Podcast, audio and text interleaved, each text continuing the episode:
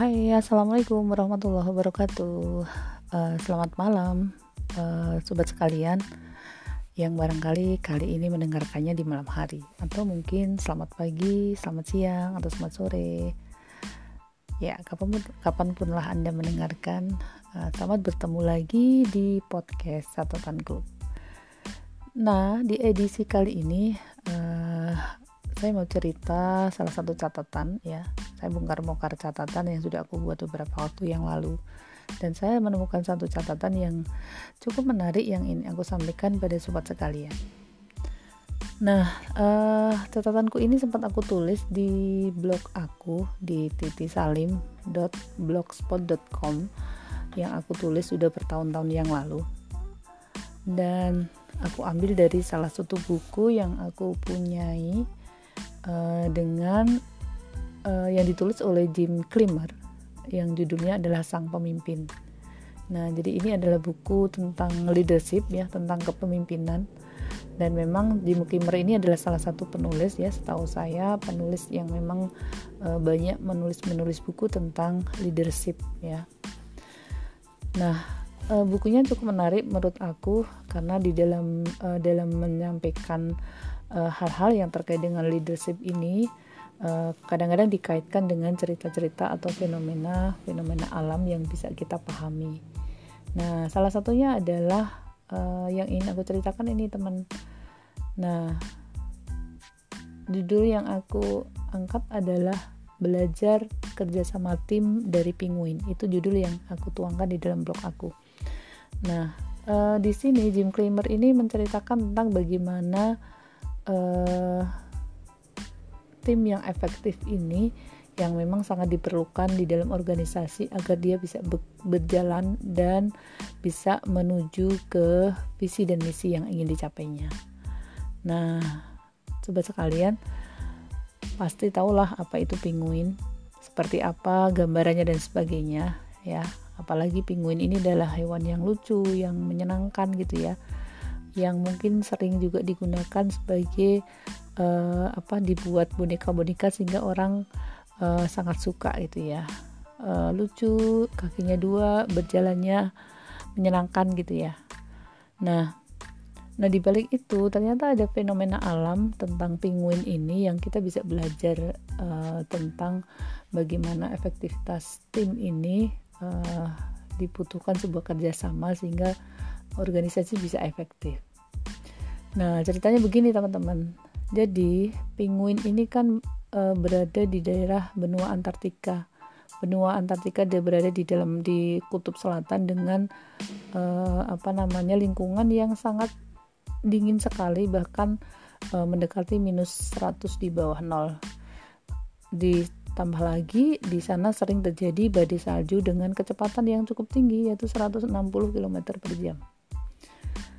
Nah, uh, penguin ini, teman-teman sekalian, bahwa ternyata di dalam kehidupannya sehari-hari untuk mengatasi hawa dingin dan serangan badai tersebut, maka mereka uh, beribu-ribu penguin yang ada itu mereka berkerumun ya, berkerumun dan membentuk sebuah kelompok yang sangat besar ya.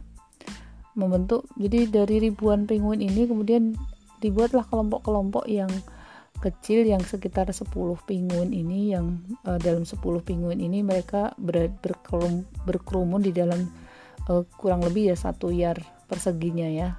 Nah satu yard tuh kalau nggak salah sekitar 0,9 meter ya hampir satu meter. Mereka berkumu, berkerumun 10 berkerumun 10 10 sehingga dalam ribuan penguin yang lain. Nah bagaimana mereka bisa bertahan uh, terhadap hawa dingin apalagi dengan angin yang demikian kencang dan dingin atau badai bahkan badai salju. Nah ternyata mereka itu uh, pada saat musim angin atau musim badai ya penguin-penguin ini mereka saling melindungi antar satu dengan yang lain, melindungi uh, terhadap hawa dingin yang muncul. Nah dengan cara jadi badai atau angin ini kan munculnya di dari satu satu sisi ya. Taruhlah misalnya dari salah satu uh, arah barat misalnya. Maka uh, salah satu atau beberapa kelompok penguin yang berada posisi di, di sebelah barat yang dia langsung terkena uh, hempasan angin, angin yang sangat dingin atau bahkan badai salju ini, maka mereka kemudian uh, pada saat uh, apa namanya bertahan pada waktu tertentu sesuai dengan kemampuan mereka uh, berdiri di situ. Kemudian setelah uh, mereka merasa tidak mampu untuk melawan hawa dingin maka kemudian mereka akan mengepakkan akan mengepakkan sayapnya kemudian pindah ke uh, sisi yang lain uh, di mana tempat sisi tersebut kemudian digantikan oleh penguin yang lain ya kebayang nggak sih jadi mereka bergerombol di sisi dari barat ada angin kencang badai kemudian uh, pada uh, mereka bertahan sesaat uh, sesuai dengan kemampuan setelah mereka nggak kuat kemudian pindah di sisi yang lain. Nah posisi semula di uh, digantikan oleh penguin yang lain. Mereka bertahan penguin yang uh, kedua ini bertahan. Pada sampai saat tertentu mereka tidak mampu mereka akan pindah lagi kemudian digantikan dengan penguin yang lain. Demikian seterusnya sehingga uh, apa bertahannya dari hawa dingin ini dibagi ke seluruh penguin ini secara bergantian ya karena memang fenomena alam atau kondisi alam ini benar-benar uh, sangat dingin dan mereka pun kalau membiarkan begitu saja mereka terkena dalam waktu yang cukup lama maka mereka lama-lama akan punah atau mungkin akan mati satu persatu.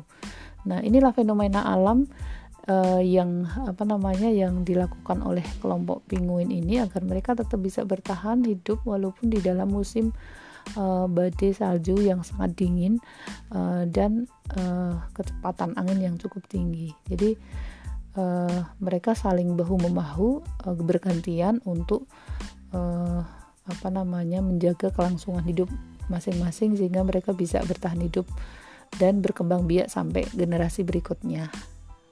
Nah, kebayang nggak sih teman-teman? Jadi bagaimana mereka sama-sama uh, berkontribu berkontribusi di dalam mempertahankan diri agar tetap bisa hidup ya tetap bisa hidup dan uh, berkembang biak untuk selanjutnya. Nah, ini Jim Climmer ini me, atau sang penulis menggambarkan fenomena ini sebagai salah satu uh, pembelajaran bagaimana uh, seharusnya uh, sebuah tim di dalam organisasi ini agar dia tetap bisa bertahan uh, atau bisa melaksanakan atau bisa membentuk tim yang efektif sehingga bisa ke organisasi yang ada ini berjalan dengan baik dan bisa mencapai visi dan misinya atau tujuan daripada organisasi itu.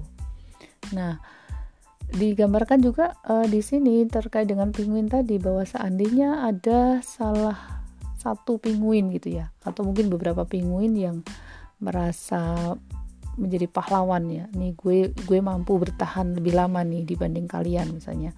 Ada satu yang merasa dia lebih mampu pengen kelihatan pengen dianggap kuat gitu ya sehingga dia bertahan uh, langsung kena terpaan angin yang dingin dan kencang ini maka dimungkinkan uh, penguin ini justru tidak akan kuat dan dia akan mati.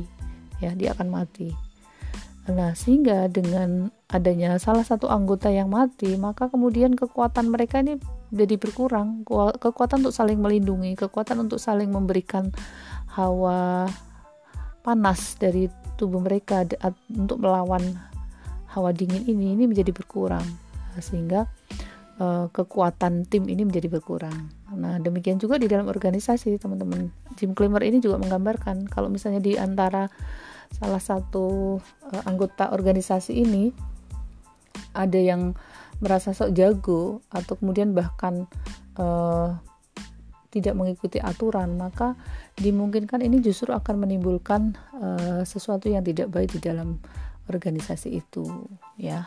Nah, jadi uh, sangat jelas sekali digambarkan belajar dari bagaimana fenomena alam kehidupan penguin ini untuk uh, sebuah organisasi agar bisa uh, berjalan dengan uh, lebih baik, uh, menjadi kuat sehingga visi misinya bisa tercapai.